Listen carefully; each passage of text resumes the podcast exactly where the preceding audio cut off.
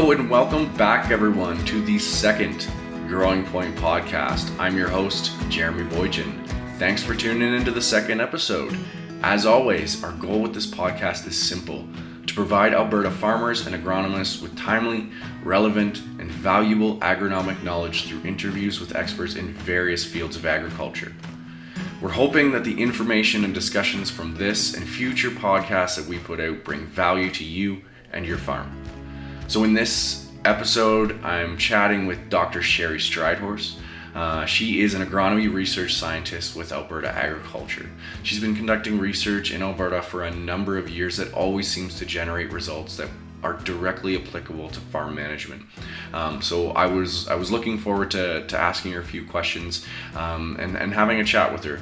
So over the past few years, she was been she's been conducting a huge research project in Alberta looking at stacking agronomic traits in wheat and barley. Um, so this includes in-crop nitrogen, PGRs, and fungicides. Um, so so we cover a lot of details, including systems approach to research and farming, plant growth regulators.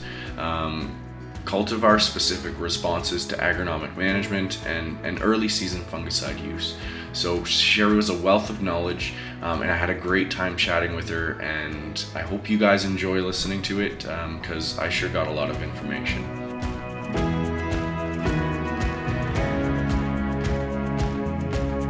Thank you, Sheri Strydhorst, for joining me today. I appreciate you taking the time. Oh, absolutely. I'm happy to do it, Jeremy. So I, I heard you recently got back from, from South America and you did some tours around some agricultural areas down there. Did you did you see anything interesting down there? It was it was fascinating. We were in the Peruvian highlands and there you see them growing faba beans and barley and oats and crops that we grow, but um, every field is like as big as my living room, and um, so small, hand seeded, hand harvested. Um, so the same crops, but under such different management conditions. It was really fascinating to to take that look at agriculture in other parts of the world, and um, yeah, I, I, I love that to compare and possibly, hopefully, learn from some of the things they're doing and um, translate some of their practices into what we do here in North America. Did you get ch- a chance to chat with any of them and, and, talk about what kind of yields or what kind of goals they're setting or anything that way? Uh, the, the language barrier made that that quite difficult. So, and um, the small conversations we had, um, it didn't quite make as much sense as what you think it should. So I, I think it was the seeing, for example, walked into a faba bean field and and saw, um, you know, they were growing a tannin variety because it had the, the pink on the flowers and you could see that they were kind of at a stage in March where we would be in mid-June for, for development and um, you could see agronomically the diseases that they have chocolate spot there. So it was more what I could observe than what we could actually communicate between each other. Uh, okay. My Spanish is so good. no bueno, no bueno.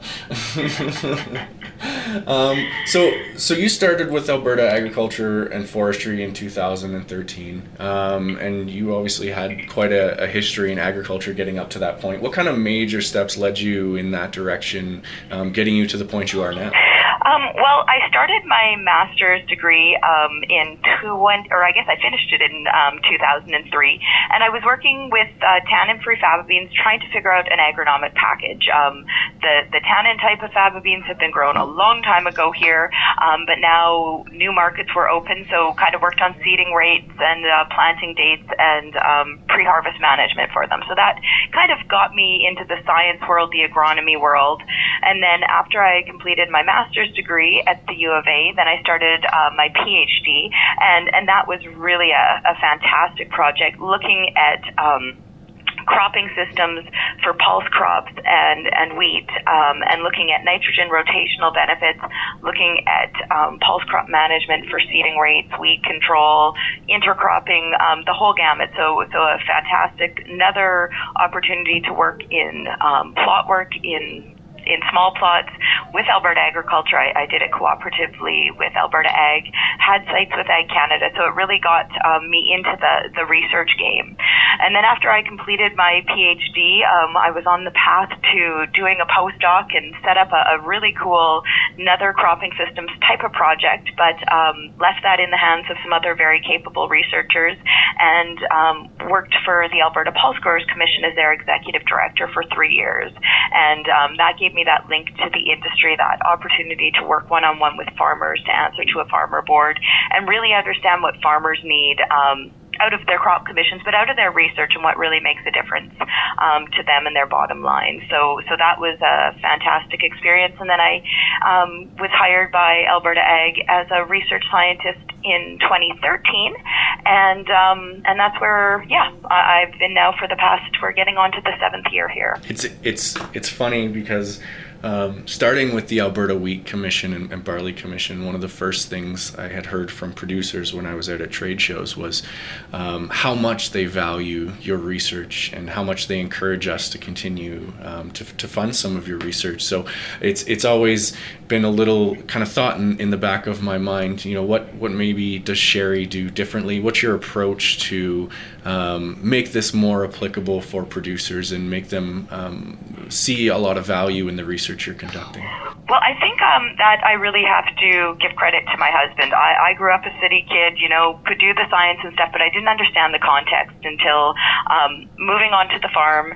Um, we we have a farm in the Neerlandia area, um, about 1,300 and my my contribution is making management decisions. I'm not a, a good driver or operator, but um, it's it's seeing that what is going to make a difference on the farm, um, living in that community of egg producers who are innovative, who want to address um, challenges, and what's realistic for them. So, you know, when I um, look at creating a treatment list, I, I look at are the varieties being grown in the area where the experiment will be conducted? Is this relevant for the growers? If um, there's five varieties and only one has significant acreage and the others are not going to take on acreage for any particular reason, I, I wouldn't um, include them in the trial. So I really want to make things um, really useful for the area that that will have this research being conducted in and then having those results extended back to those farmers in the area so that they when a farmer's sitting there hearing my presentation at a fall meeting they go hey you know what? I grew that variety and i had that particular challenge. And when I have growers come up to me at meetings or crop walks and say, hey, Sheri, I'm struggling with this, um, and that becomes my research question. So it is that tight interaction with the farm, with the farmer, and, and living the farm life and, you know, paying those fuel bills, those nitrogen fertilizer bills, and understanding that, I think helps put me in a, a good space to do research that is really meaningful for growers. Yeah, regional, um, getting getting specific with regions and and how this research relates to specific growing areas is is vital. It's important, and um, as we get deeper into research and into specifics on how to produce some of these crops, it's becoming more and more apparent that um, um variety and regional uh, differences are, are, are, they need to be noticed they need to be watched so. No I, I, I applaud you for that previous you had mentioned um, working with different cropping systems and it kind of leads me on to the question of, of systems approach.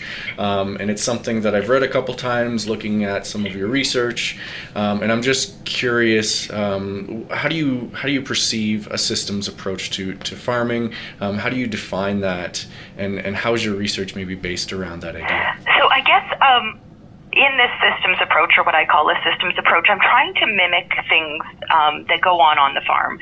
So um, traditional small plot ag research um, that would be not a systems approach would be, you know, growing one variety and testing it at, um, let's say, 150, 250, and 350 target plants per meter square seeding rate. And, and it's very simple. There's not that um, that combination. So growers, yes, they want to know how those individual seedings rates work, but the idea of stacking um, and using the systems approach is, well, let's look at seeding rates. Let's look at the interaction of seeding rates with plant growth regulators, and then let's take that one step further and look at that interaction with fungicides.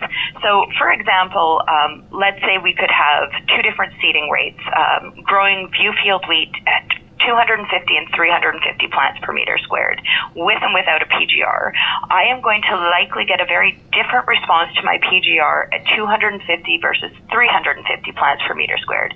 At 250 plants, um, I'll have more tillers. Um, the plants will probably be slightly shorter and that compared to the 350 where my plants are um, more uniform at the same growth stage or all heads will be at the same growth stage and um, and I will have slightly taller plants. So that impacts how that PGR will work on those in those two different seeding rate scenarios.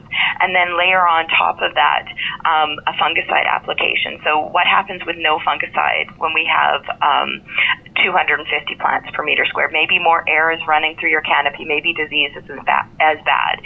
At 350 plants per meter squared, maybe a fungicide becomes more important. Um, maybe a dual fungicide is even necessary. So it, it's taking that um, these scenarios from the farm that are being used in field and, and um, combining them and, and using that systems approach, not just the one off. So, so, so, I think that's what makes it quite valuable on farm is is these combinations. That that begs the question of why why is this type of research more beneficial to producers than, than maybe the more simplistic approach of, of just testing the seeding rate um, and getting that straightforward understanding of, of just what seeding rate would do under those specific conditions. That is the unique aspect, and um, but you can instead of having experiments with two seeding rates, which is nice and simple, here we start getting into ridiculously large experiments that are, are certainly harder to implement, harder to run stats on, um, but I, I think the extra effort is worth it for the information we get for growers. So speaking of systems approach, um, in in in 2014 to 2016, you conducted what I perceive as one of the largest agronomic um, experiments that I have come across, um, looking at both wheat and barley um, in a variety of different agronomic management practices, looking at seeding rates, looking at in crop nitrogen, plant growth regulators, and fungicides at different timings.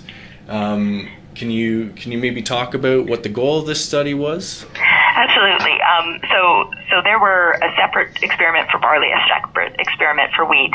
Um, but you know, we had experiments up to 64 treatments, and the idea was what combination of different agronomic management practices could we use to try and increase wheat yields to 120 bushels per acre or barley yields to um, 150 bushels per acre. So, so we're trying to set these targets, and um, one individual agronomic practice isn't going to do it alone, and that's where we're looking for those synergies between perhaps um, a higher plant seeding rate and a PGR, or more nitrogen and a PGR, or more nitrogen and um, and a fungicide. So what we found um, in these combinations of different agronomic practices that wheat was more responsive um, than barley, and um, we we conducted this back at the time when foremost wheat was uh, a CPS variety and. And that was the one variety that we worked with. And we found we were able to increase yields um, up to 18%, which was really exciting. We didn't reach our 25% target, but um, we could use combinations of management practices to get us there.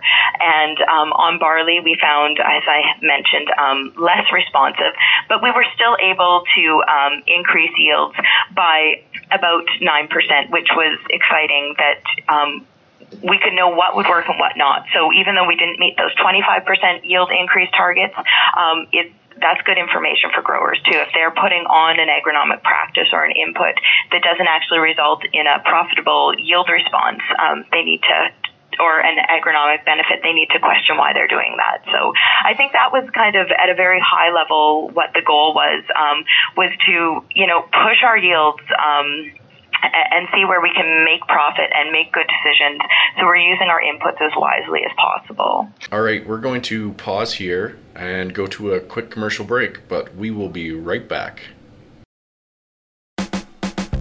Do you yearn for the days of flower power, tie dye shirts, and bell bottoms? Channel your free spirit and join the Alberta Wheat Commission for Wheat Stock, one day of peace and wheat. Located in the open fields of TP Creek on August 8th. Hear from agronomy and research headliners including Jennifer Otani, Dean Spanner, and Kelly Turkington. The first 50 registrations will receive a pair of our famous wheat socks. For more information and to register, go to albertawheat.com. Peace, love, and wheat. Why do you think wheat was more responsive than barley in this trial? Um, I, I think w- the the one wheat variety that we got the biggest response out of it was an older variety. Um, so it didn't have maybe the breeding progress that some of um, some other varieties have had when it doesn't have as much disease resistance is where we saw particular benefits from fungicides in terms of increasing yield. But I, I think um, just because wheat is a bigger acre crop. Um, in, in Western Canada compared to barley, um, there's been more breeding effort, and, and maybe there's more to work with with the genetics there. That there's there is that higher yield potential um, to, to go um, further with wheat than perhaps there is with barley, just because of the size of the acres of the wheat versus barley, and then the corresponding investments um, in the breeding program. It seems there was a there was a variety of different management inputs put on to both wheat and barley. Wheat specifically had in crop nitrogen applied, um, manipulator applied, so the plant growth regulator, uh, and then fungicides at different timing. Was was there any specific input that created more of an increase than others, or was uh, it kind of distributed across across all management tactics?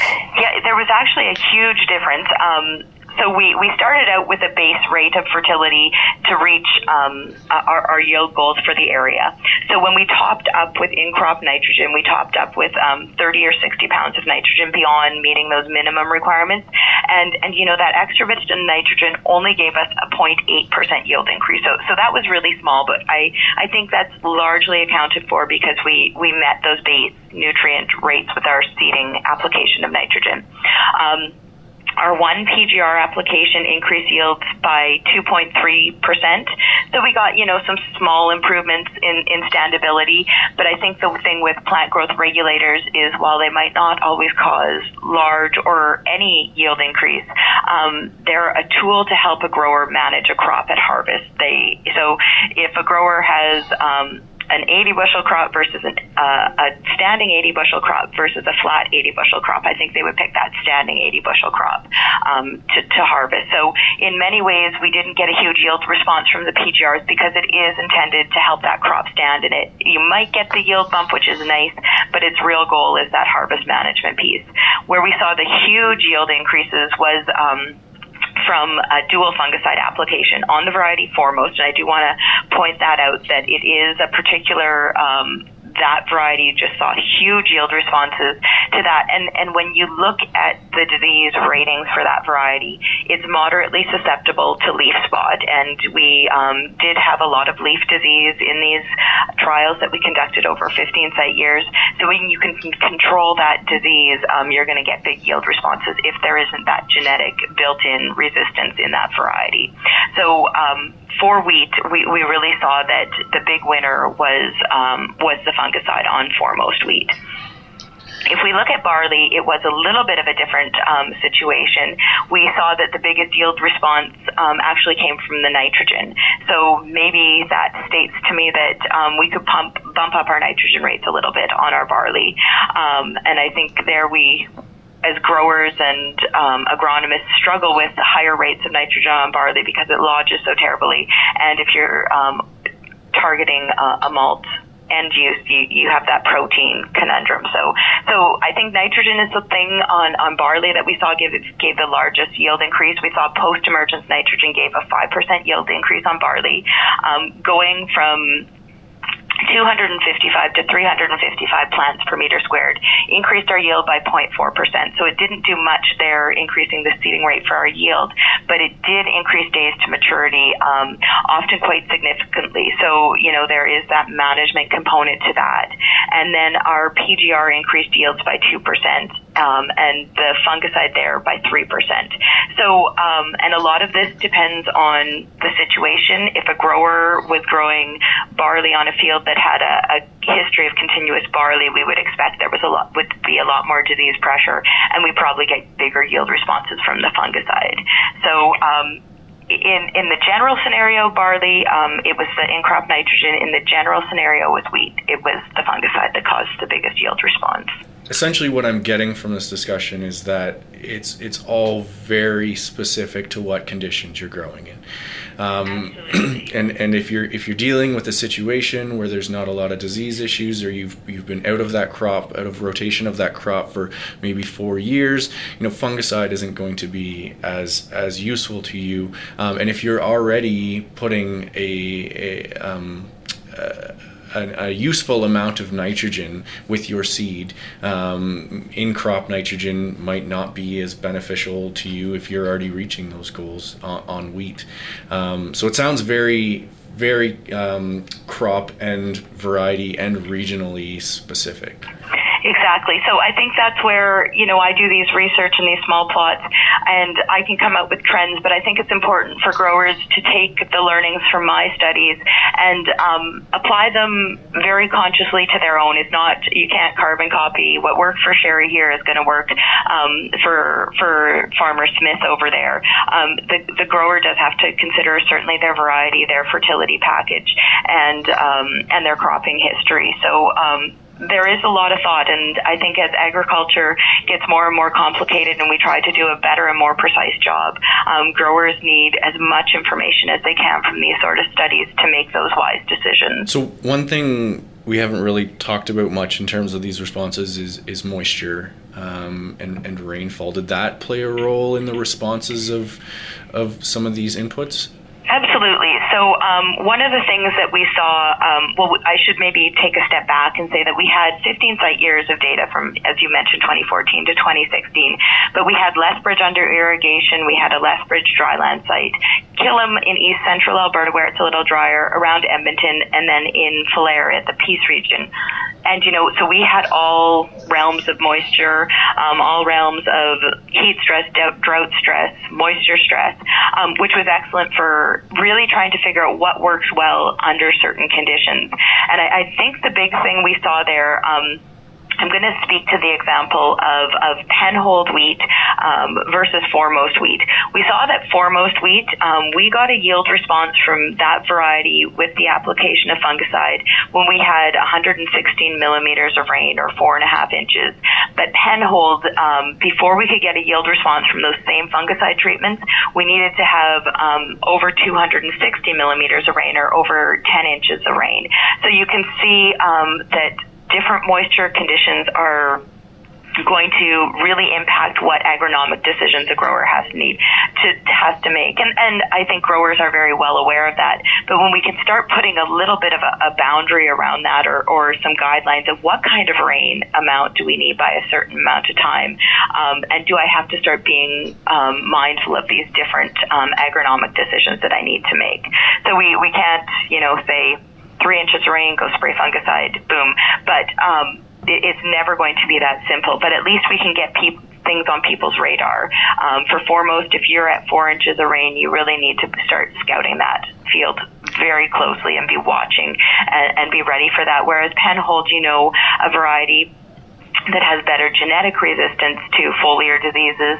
Um, maybe you need to be less concerned. If it's um, one of those possibly droughty seasons, you've only had three inches of rain, don't need to panic. You should still be checking your fields, but um, but not the panic like you'd have with the foremost. So that environmental aspect really needs to layer into this all. And um, the more environments and the more diverse environments that we can conduct this research in um, will give us better guidance for growers in terms of how they can work rainfall and weather into their decision making. So this I guess kind of leads us into the topic of G by E by M interaction, which would be genetics by environment by management interaction. I mean, we've kind of we've talked about it and and, and hit on it here and there, but um, this seems to be where a lot of the agronomic value um, comes from in research is, is incorporating all three of these factors. Because yes, there's parts of eastern uh, Alberta that don't get as much rain as the parts of western Alberta and northern versus southern, um, and then the varieties that they're going to be using within those regions are going to be different, and their management tactics are going to be different, and the response in northern Alberta is going to be completely different to what we see in southern Alberta. So um, maybe could you could you touch on a little bit of the G by E by M interaction you saw and and maybe what we can take from it? You know, when you look, a grower looks at the seed guide and. Um, you know, they see Penhold and they go, well, it has an I rating or an intermediate rating for leaf spot and an MR or a moderately, moderately resistant rating for fusarium head blight. And they compare that, um, with a, um, a, Goodwin who is intermediate for both or um, an Entice that's moderately susceptible, they need to start factoring those in huge investments are made into breeding and, and great progress is made um, into breeding new varieties that have new traits, but we need to take um, the next step to incorporate uh, the, that disease resistance, that standability, that maturity rating data into our agronomic packages that we're using on farm. And, and I think that, that we're starting to go there, um, but I think that's where we can really fine tune um, and improve our, our management um, packages for, for wheat and for barley. Um, for example, if we look at the CWRS wheats, um, Brandon versus Viewfield in the Alberta Seed Guide, there's a four centimeter height difference with Viewfield being four centimeters shorter. That makes a big difference um, in how we actually see these varieties perform in the field and how useful it is to put a PGR on, on these varieties. There's certainly the lodging rating component of that, um, but all of these individual traits of a variety um, are, are, starting to dictate how a grower can optimize their agronomic input. Well, I, mean, again, this this kind of leads into some of the the research that Linda Hall had done, um, and that you are, are leading uh, in terms of industry and extension, where we saw a lot of uh, different responses from different um, CWRS varieties. I mean, looking at results from 2017, um, Muchmore seemed to not change at all in terms of lodging response um, to a PGR, where Eli had a response at every location. Um, so is this is this similar kind of to what we, we saw with the other trial in terms of, a varietal difference and what that breeding program looks like? Absolutely. Um, so so much more is um, a shorter variety here. Um, its height is listed at 75 centimeters, and I think you quoted Eli, which is listed at 81 centimeters. That that six centimeters of height distance. Um, that Eli has that wheat head six centimeters higher up in the canopy, and when the wind blows, that high weight um, up that much taller just makes for a bigger lever and more likely that it's going to uh, going to lodge. Um, so you know that height difference is certainly playing into um, how we have to fine tune work for PGRs. But I do want to emphasize that height alone isn't the only um, factor that is going to determine if a, a PGR is going to work particularly well on a variety.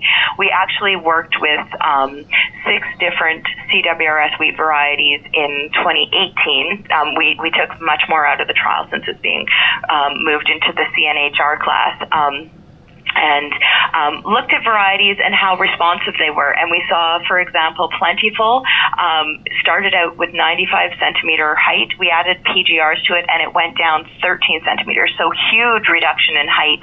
Um, whereas a, a Viewfield went um, was only reduced in height by eight centimeters. So we're seeing very different responses in terms of how much a PGR will reduce the height of different varieties. And not only that, um, we see that Brandon is a variety that tends to lodge under quite intensive management practices, and the PGR manipulator is, is one, that Brandon manipulator combination seems to be one of the most consistent PGR responses we have, whereas we, um, we can see that some varieties, you know, in one environment might have a four centimeter height reduction. In another environment, um, they might have no height reduction with the PGR. Um, so it's really, we need to do this work so growers, when they are growing a certain variety, can make those decisions as to when the PGR would be the best used on a particular variety. Does I mean being trying to be location specific, I guess. Let's say Vermilion. Does does a, a, a reduction in height always equal a reduction in lodging? Um, I, I guess not necessarily. Um, so we certainly can have height reductions and still have lodging. Now, Vermilion's maybe not the best place to talk about that because they tend to get less rainfall and a variety that might um, lodge in St. Albert or in Barrhead might not lodge in Vermilion. Um, but that being said, we can have a variety. One variety might have a five centimeter height reduction, and um, that's enough to stop it from lodging, whereas another variety might have an eight centimeter height reduction, and it still lodges even with the PGR. So that's where this kind of work um, can help growers make really informed decisions. I'm, I'm just I'm looking at all this information and the variation in response in terms of what variety you're dealing with with how much moisture you're getting, what region you're growing in.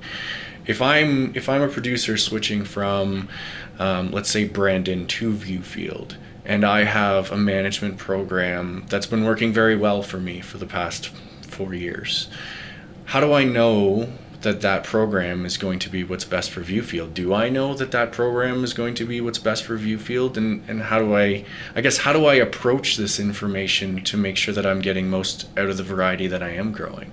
Is that something we can answer right now? I, I think, well, you gave a great example because I've worked quite in depth with Brandon and Viewfield, and I, I can give growers some pretty good information on that. So, for example, Brandon, um, if you've got decent moisture in your growing area and you are pushing this crop with nitrogen fertilizer, then manipulator is probably a really, really wise choice for you. Um, whereas with Viewfield, um, same wet environment, same nitrogen, um, you the PGR or the manipulator probably isn't going to help you out um, because the genetics are there for Viewfield to stand really well. Um, the next struggle that a grower is going to get into if they translate their Brandon management package directly to Viewfield is the nitrogen needs. Viewfield um, seems to me to need a lot more nitrogen to meet minimum protein requirements. So Viewfield can put on bushels a little bit easier than Brandon, but then those bushels need that extra nitrogen top up um, to meet minimum protein requirements. So uh, in many ways, it's um, growers running across these problems with varieties in their fields and and telling me about them, and I'm doing you know these trials and kind of stumbling across um, these issues as well. So for big acre varieties, that's where we're trying to go to and trying to use that crystal ball to say, hey, Brandon, um, it was grown on 21% of um, the CWRS or of the dryland wheat acres um, in 2018, that's variety we should put this agronomic work into because it's going to help a lot of growers. We see Viewfield possibly as a new up and comer commanding of a lot of acres, so that's why we're doing work on that particular variety in upcoming research as well. All right, it is commercial break time, but we will be right back. Looking to lower your grain conditioning costs and increase efficiencies? A study by Team Alberta estimated that in 2018, the cost of fuel used for grain drying in Alberta was between 35 to 45 million dollars. Team Alberta is seeking farmers that are interested in participating in a three year study on grain conditioning systems. Volunteer today to be a part of the solution to lowering grain drying costs and increasing efficiencies in Alberta. For more information or to volunteer, you can call Shannon Sarita at 403 219 6263 or visit our commission website Team Alberta is a collaboration between Alberta Barley, Alberta Canola, Alberta Pulse Growers, and the Alberta Wheat Commission to advance policy issues that impact Alberta's crop sector with all levels of government. So I mean, you kind of you kind of touched on the topic of, of increased protein and, and Viewfield maybe being a bit more challenged with if you're running with the same nitrogen rate that you ran with, with Brandon, you're you're potentially going to see a decrease in, in your protein at the end. Um, but this seems to be a topic that is getting more and more common in Western Canada. How do I make sure that I'm getting my protein? Um, is why is this becoming more of an issue, or is it becoming more of an issue? Um, I think partially it's becoming an issue because we have breeders putting out fantastic varieties with yield potentials um, higher than we've ever seen before in varieties that are suited um, for for the prairies in Western Canada, which is really exciting. The thing that we can't do though is assume that the management um, that we used for a variety that had a yield target of 70 bushels, a CWRS wheat tar- variety that could yield 70 bushels, we had knowledge on nitrogen programs to get that 13.5. But now we have CWRS wheat varieties coming out from breeders who have yield potential of um, 95, 100 um, bushels per acre. So now growers need to adjust their nitrogen management thinking, and uh, that extra bushels at that protein going from 70 to 95 bushels is going to require growers to have an extra 47 pounds of nitrogen being added to that system so they can meet both yield and protein goals simultaneously. So again, trying to think from a producer perspective, when I'm when I'm looking at this and maybe bringing a new variety on, would it be would it be smart to maybe begin to question all of my management tactics that I have right now. You know, I'm, maybe I'm, I'm running at 100 pounds of nitrogen an acre. Is this appropriate for this variety? I'm utilizing fungicide at this timing. Is this no longer appropriate for this variety? I guess how do I approach a new season with a new variety, maybe that hasn't gone through the agronomic testing? Because there there will be those varieties. Is there something producers can do to make sure that they're they're testing their their new varieties? Absolutely, and I think you know, I maybe I haven't done any work on them, but maybe their neighbor has grown it. Um, so so that's the and the seed grower that they got that new variety from. It's important that when growers switch to a new variety, ask those who have experience with it. So ask your seed grower, you know, how did it stand? What kind of nitrogen did you use? Um, ask for that experience. Um, there is certainly the information in the seed guide. If you are growing a variety that has um, a poor rating for leaf spot compared to what you were using, um, then definitely that fungicide is necessary. If your leaf spot resistance rating is actually better than your old variety, then still be mindful, still be out scouting that. Um, but think maybe you might not have to use that. So um, there's certainly a lot of things that can point us in these directions. Um, and the more questions you ask of people who have had experience with it, um, certainly the better. And I think your um, your seed grower who you get that from because they've had that experience is certainly a great place to start. One um, one topic you are uh, currently in the process of investigating, would be early season fungicides, um, is something that we've had some research in the past come from the U.S. Um, and come from Australia, and we've even had um, some research in Alberta looking at barley with Kelly Turkington in terms of early season fungicides. Is this something that kind of ties into that? Um, difference in variety responses, difference in genetics? Is, is this something that we're trying to get a grasp on with this new research direction of early season fungicides? Um, I guess it, it's certainly part of it, and it's something worth investigating. But I think we just need to revisit that whole concept of early season fungicide. And what I refer to there is that half rate of propiconazole or tilt at your herbicide timing. I think um, many growers um, feel that this is a, a cheap insurance to put um, that fungicide in when they're spraying their herbicide and, and see it as a good option, um, just that extra protection with minimal cost. And I can certainly respect where they're coming from, but we need to really look at how um, sustainable that practice is.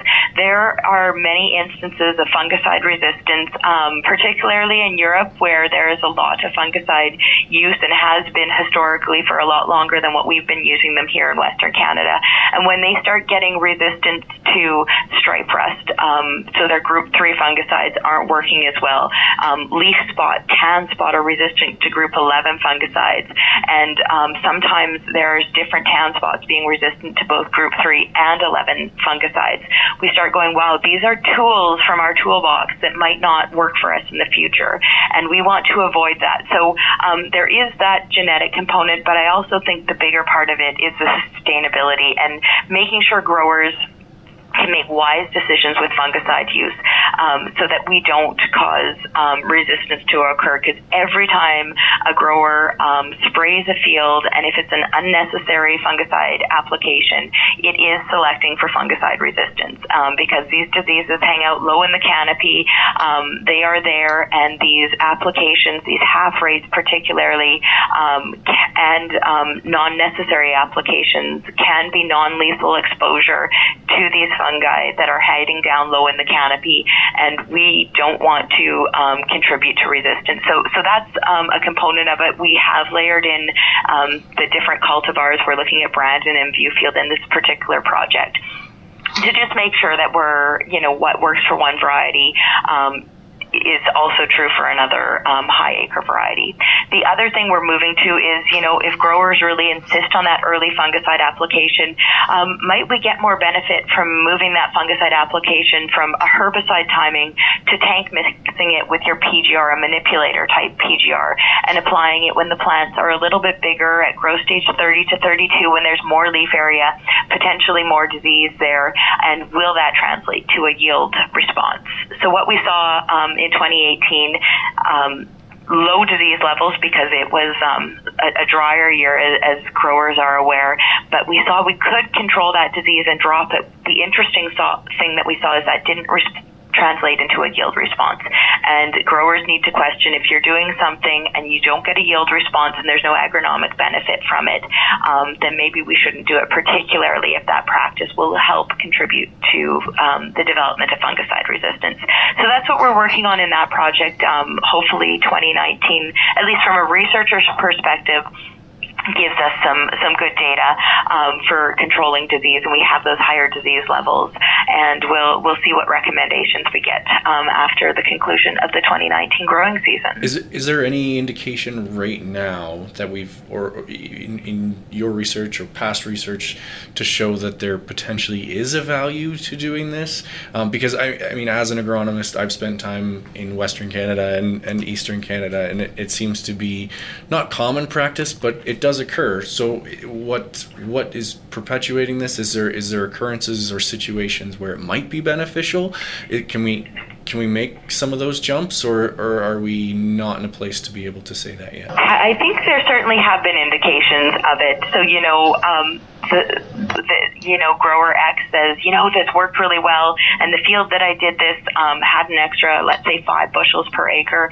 The thing is, that was that field, that scenario, and what we want are repeatable, um, not those anecdotal things. So I want to make recommendations to growers that under this condition, these you know, weather conditions with this variety, we're going to get a response from that fungicide nine out of ten times. If you can get that yield response from that fungicide at that early application one out of ten times, you probably shouldn't be doing it all those ten years. And, and that's the kind of information that we're trying to gather. So it's that predictability and that consistency in response um, from these practices. Yeah, making sure that the time we're using it is uh, economical and for the longevity of that tool, making sure that we're not creating any resistance. So yeah, exactly. And if we can, you know, pinpoint that if if we do see a yield response from an early fungicide application, what environmental conditions surrounded that, so that when a grower is making that decision, they can say, you know what, this year is shaping up like those conditions when we saw a yield response, so we should do that fungicide application, or we don't have those conditions, so we shouldn't do that agronom or that fungicide application. Thank you for taking the time to to chat with me today, Sheri. I mean, we've gone over a lot. Um, and I just, one final question before I let you go. Um, I'm just curious if you see any opportunity um, for future agronomic research in Western Canada that, that maybe we're sitting in a knowledge gap um, that might be beneficial for us to, to maybe dig into. I, I think you know the nitrogen issue is becoming more and more with these varieties, and growers are struggling with protein, I think that's going to be a, a big gap. And, and, we do have research projects starting um, on that in the 2019 growing season. I'm collaborating with Brian Beres there. So that work is coming, and um, it's always that communication from what struggles are being experienced on farm. I, I know, um, I think the next thing will be also linking back you know, what conditions, what environmental conditions make a particular agronomic decision a wise one or a not wise one, what field conditions. So um, interlinking that weather data and the environmental conditions with agronomic management decisions is, I think, where where we need to go, and layering in that um, the complications of our systems, the crop rotation history, the varieties. So it's not simple, but I think the more information we can gather and give to growers, they can make better, more precise decisions to be more profitable and, and grow more with less. Well, again, thank you for the time, Sheri. I do appreciate it, and I look forward to chatting with you in the future. Absolutely. It's been a pleasure. Thank you.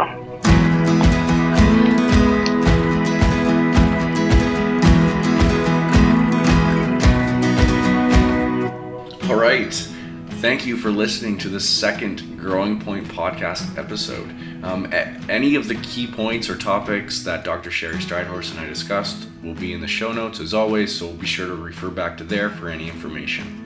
Um, make sure you subscribe to our podcast. Uh, the next episode, I'm going to be chatting with Dr. Kelly Turkington from Agriculture and Agri-Food Canada, and we're going to discuss his research um, on disease impacts and mitigation in Western Canada cereal crops.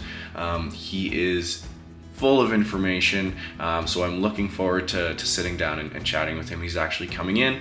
Um, so we're going to have a good discussion about some of the research that's been going on and, and where it's headed to.